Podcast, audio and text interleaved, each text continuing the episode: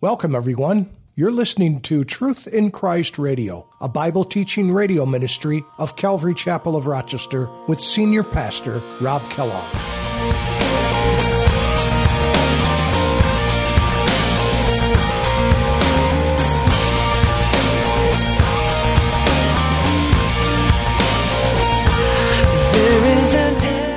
God the Father has the revelation, and it's given, excuse me, to his Son. Notice the revelation of Jesus Christ, which God the Father gave to him. And then who does he show it to? Who does Jesus give this revelation to? He gives it to an angel. And then the angel speaks it, signifies it to John. And what is John going to do? John's going to take that message and he's going to give it to the seven churches and to all believers. You and I, all throughout the ages. Very old book that we have in our lap, and yet still unfulfilled.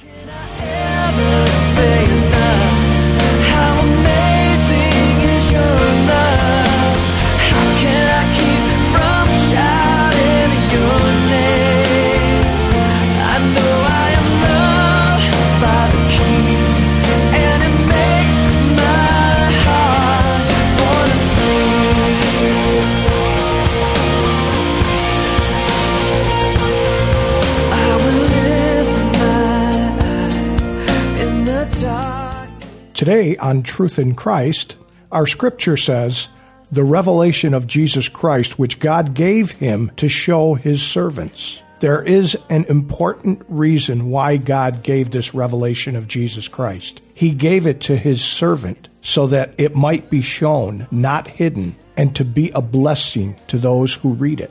It was the angel of God who delivered it to the Apostle John the same writer of the Gospel of John and the books of 1, 2, and 3 John. It's very clear that God used his servant to pass this revealing on to others so that we know him even more and to know what to expect. Now let's join Pastor Rob for today's lesson. Was it five or six years ago? Those young, those four young teen ladies from Fairport were driving out by the Finger Lakes. They had no idea their life was ahead of them. Boom, gone. Their lives were taken from them. They, they thought they had years ahead of them. They were looking forward to marriages and graduations and kids and things that we all think about, but they didn't get that opportunity. So we don't know. So we should never play games with this kind of thing. This is eternity. This is not something that's just going to pass and, and everything's going to be better and then everybody will be in heaven. No, everyone will not be in heaven. You have to make the decision today and don't play games with God any longer. You have no idea what tomorrow holds. You don't even know what today holds. My very next breath is a gift from God that I do not even know. He could take my breath. I could have a brain aneurysm standing before you and fall over, and I'm done. But God says, take this very seriously. That's why we read this book. It reveals who He is, our accountability to Him. It shows us His great plan for the future for the unjust and for the just. Hallelujah. right? Because you and I, when we look at the end of the book, boy, we got some great things coming, folks. Actually, the greatest thing coming is Him when we see Him in the clouds. The church raptured from the earth. We'll talk about that next week, the difference between the rapture and the second coming. They're two separate events. We will look at that. But let's look now at the very first verse here, now that we've had uh, time together here. Let's read it. It says, The revelation of Jesus Christ, which, which God gave him to show his servants things which must shortly take place. And he sent and signified it by his angel to his servant John. Notice that it says the revelation of Jesus Christ. Look at your Bible and look at the title of your Bible. Um, I've got a, a, a Cambridge Bible. Not this one, but I've got one where it says, and I'm looking at a picture of it right now. It says, The Revelation of St. John the Divine. Does any of your Bibles say that? It does? Cross it out. it's not the revelation of St. John the Divine. Number one, John would be the first one to tell you that he's not divine, because divine is God. There's only one who's divine. So it's not the revelation of St. John, certainly, it's a revelation of Jesus Christ. The title gives it away. That's exactly what it is. It's a revelation of Him, not John, and certainly not St. John the Divine, because John would be the first to say, I am not divine. Look to him, right? So if you've got the revelation of St. John the Divine, just cross it out and put the revelation of Jesus Christ. And maybe it was just because John penned the book that the publishers decided to put in there. I don't know, but we know the truth, right? This book is called the Apocalypse. And when we think of the modern definition of apocalypse, we think of the final destruction of the world. That's literally what we think of when we think of apocalypse. But do you know that the apocalypse, the, the revelation of Jesus Christ, the word revelation is apocalypsis, which is quite different from what we think. Now, the, this book of Revelation does contain the apocalypse. It contains those things pertaining to the end. Certainly it does. But the word, we have to, we have to be, we have to look at this because the apocalypsis is an unveiling, an uncovering Something that wasn't made manifest is now made manifest. The idea is like having a beautiful picture here that someone really famous painted, and it stretches the whole end of this, this stage, and it's covered with black velvet, and everyone is waiting. It's been talked about for months. He's finally got it done. And then he takes that curtain, the side of it, and everyone's looking. It's the best painting you've ever seen. And then finally he takes it down the wraps come off of it. It's revealed in its glory. That's what this word means. And that's what this is about. It's about the revelation of Jesus Christ that God the Father gave to him. And we're going to look at that in a minute. It's quite a bit different from Apocrypha. If you have a Catholic Bible, you know that there's several books in between the Old Testament and the New called the Apocrypha.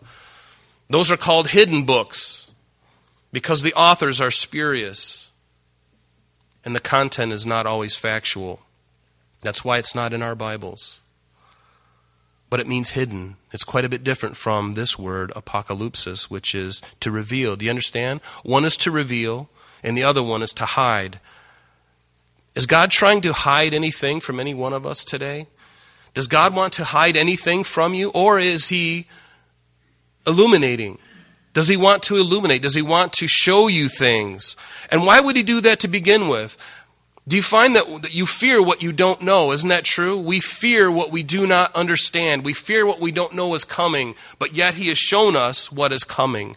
Maybe not to the minute, minutest details of our own personal lives, but he's given us the bigger picture. And again, I've said this before, and forgive me if I sound like a broken record, but he's given us these things to encourage us, because when you look around, there is no stability in the world.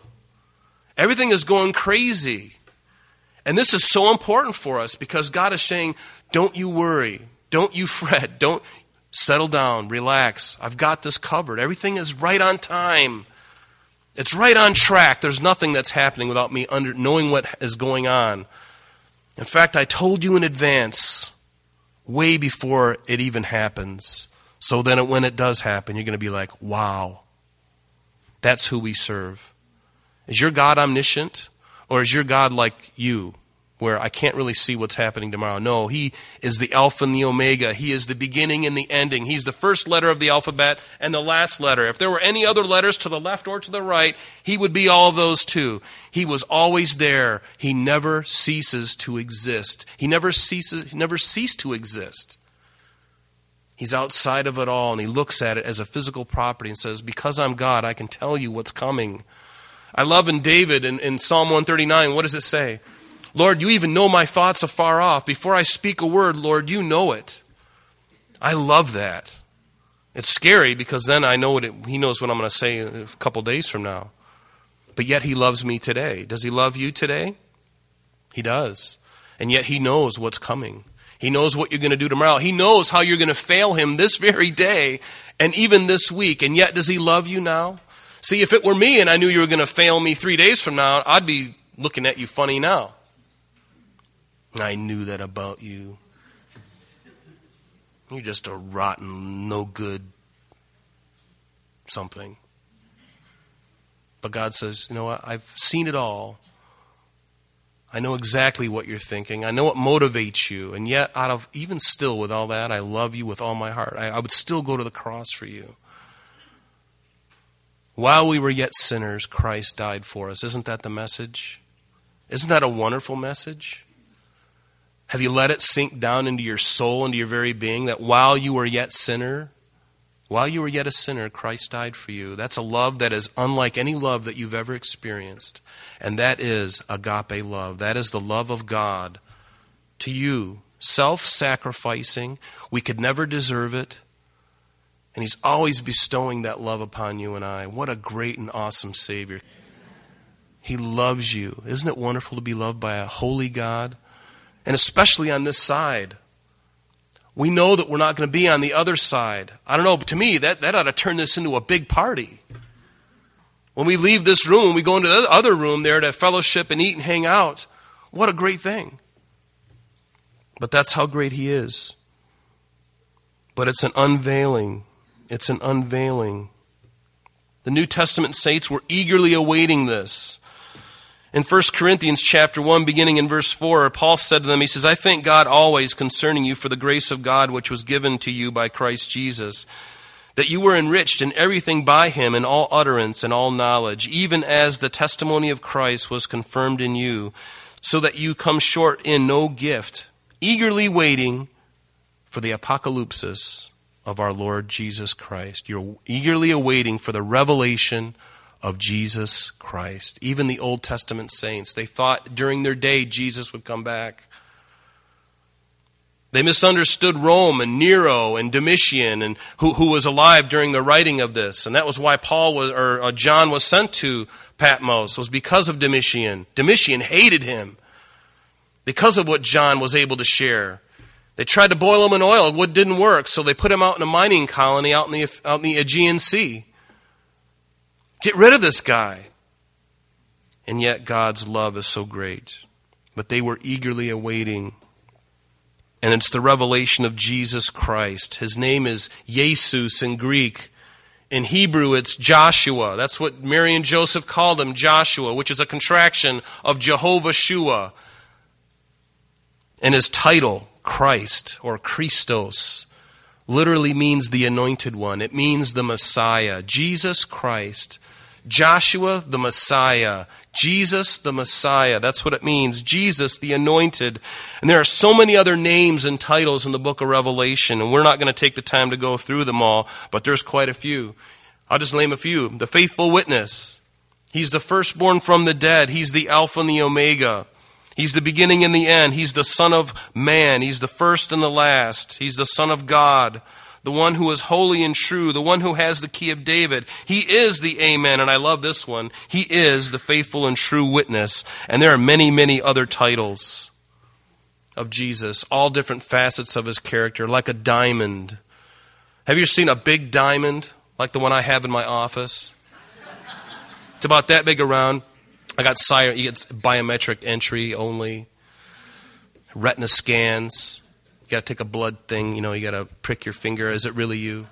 To get into my. Yeah, it's a multifaceted. It's there on a big little altar. Of course, I'm only kidding. It's not that big. It's only about that. No, just. But here's the thing. Here's the thing. Of all the different things that Jesus has, has shown to us, he's like that multifaceted diamond. There's so many facets to him. He's, uh, in, a, in a sense, he's unknowable.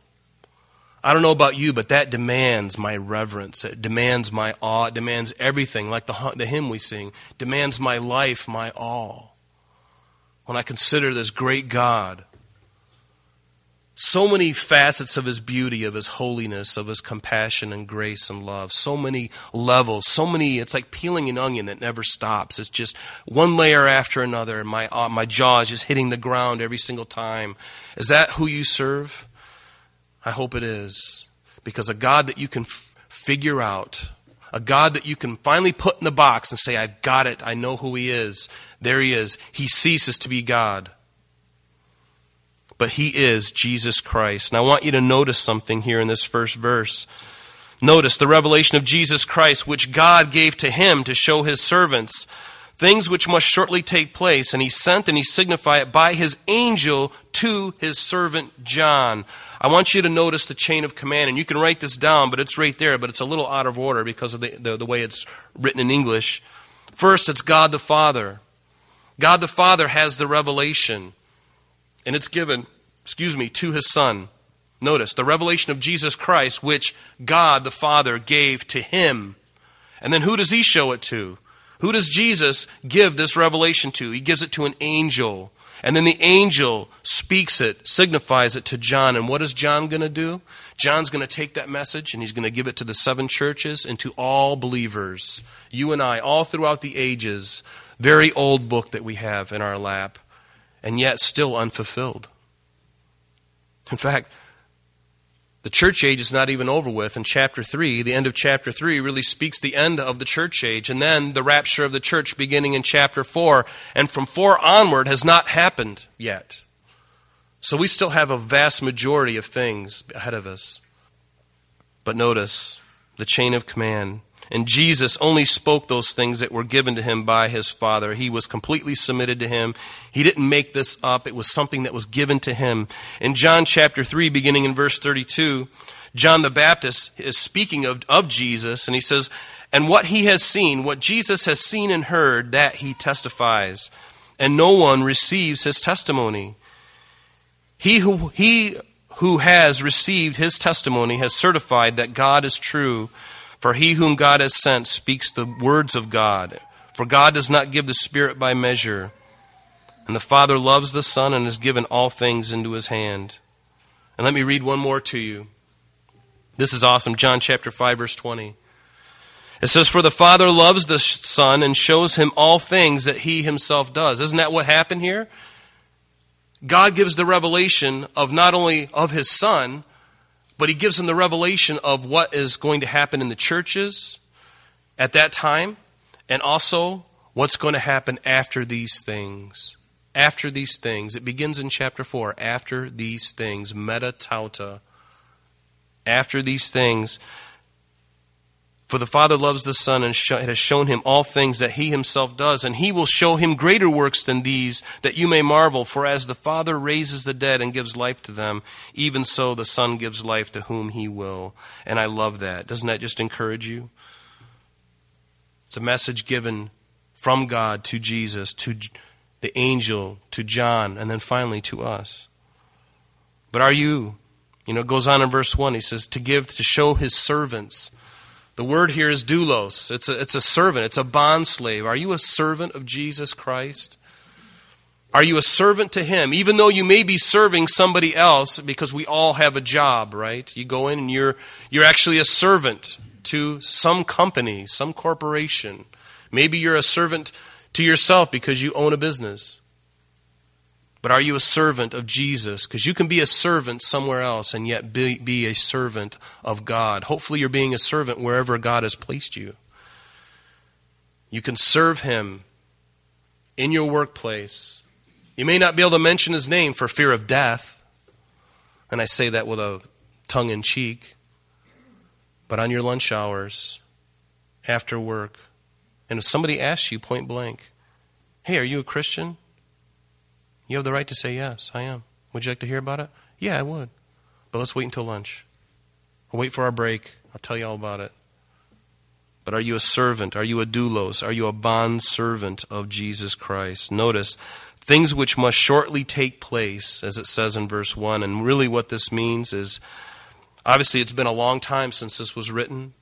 But what this means is that the idea is that once it begins, it will unravel quickly because we know that it hasn't happened for nearly 2,000 years where we've been waiting. But the word here is once it begins to happen, once these things begin to unravel, it's going to happen quickly. That's what it means. And he signified it by his angel. Signify is to make known something, and certainly the angel is going to show signs and symbols. And a lot of these things are defined for us in the Old Testament. A lot of these things Jesus defines for us. A lot of these things, the angel will define for us what these things are. Now, there are things in the book of Revelation as we get into it that are still a mystery to anybody. And anybody who thinks they've got a stone cold stamp of understanding on it is not really telling the truth. Because there's mysteries that are written here. There are creatures that are described, demonic hordes that are coming upon the earth that defy description. Even John had to use similes. He had to use similes. He had to say it's and even describing Jesus, it's it's like this. It's as this. It's it's sort of like this. You get the language? A lot of similes. It's like this because language fails what John had seen, but he tried his very best and gave us enough. But notice verse 2 that he sent and he signified it by his angel to a servant John, who did what? Who bore witness to the word of God and to the testimony of Jesus Christ, to all things which he saw. He bore witness. The word is martyrio. It literally means to bear record, to testify of something. And here John is saying, I bore witness and I testify to the word of God and to the testimony of Jesus Christ. He's affirming that one that he's seen and heard or experienced something, and he knows that it is by divine revelation or inspiration. In fact, in John chapter 21, in John's gospel, in fact, the whole thing was written. Why? That you might believe that Jesus is the Christ, and believing in him, you might have life through his name. Wasn't that the, the main verse of John's gospel? That really summed up the entire gospel. And did John accurately and testify of Jesus, who he was? Yes. In fact, that's why the gospel of John was written. It was very different from the others. That's why they call them the synoptic gospels, because they were all covered similar things. Hence the word synoptic. Matthew, Mark, and Luke, they all carried the same kind of thing, but John says, Oh, that's great, but I want to tell you who this is. This is the Son of God. He is God Almighty in the flesh. He is the Word become flesh. And that's what John says. So John certainly did. He bore witness to the Word of God and to the testimony of Jesus Christ. In fact, in John's Gospel, chapter 21, beginning in verse 24, he said, This is the disciple John speaking of himself, who testifies of these things and wrote these things. The word testifies there is the exact same word as our word above, who bore witness. It means the same It's the same exact Greek word. To testify, to bear witness. John says, I testified of these things, and I wrote these things, and we know that his testimony is true. And there are also many other things that Jesus did, which, if they were written one by one, I suppose that even the world itself could not contain the books that could be written. That's what he says. He bore witness to the Word of God, the Logos, the very expression of God. And we know in John's Gospel, he spent a lot of time talking about the Word, the Logos. In the beginning was the Word, the Logos. And the Logos, the Word, was with God. And the Word, the Logos, was God. And then you're wondering, who is this Word? Well, he tells you in verse 14, and the Word, the Logos, became flesh and dwelt among us, none other than Jesus Christ.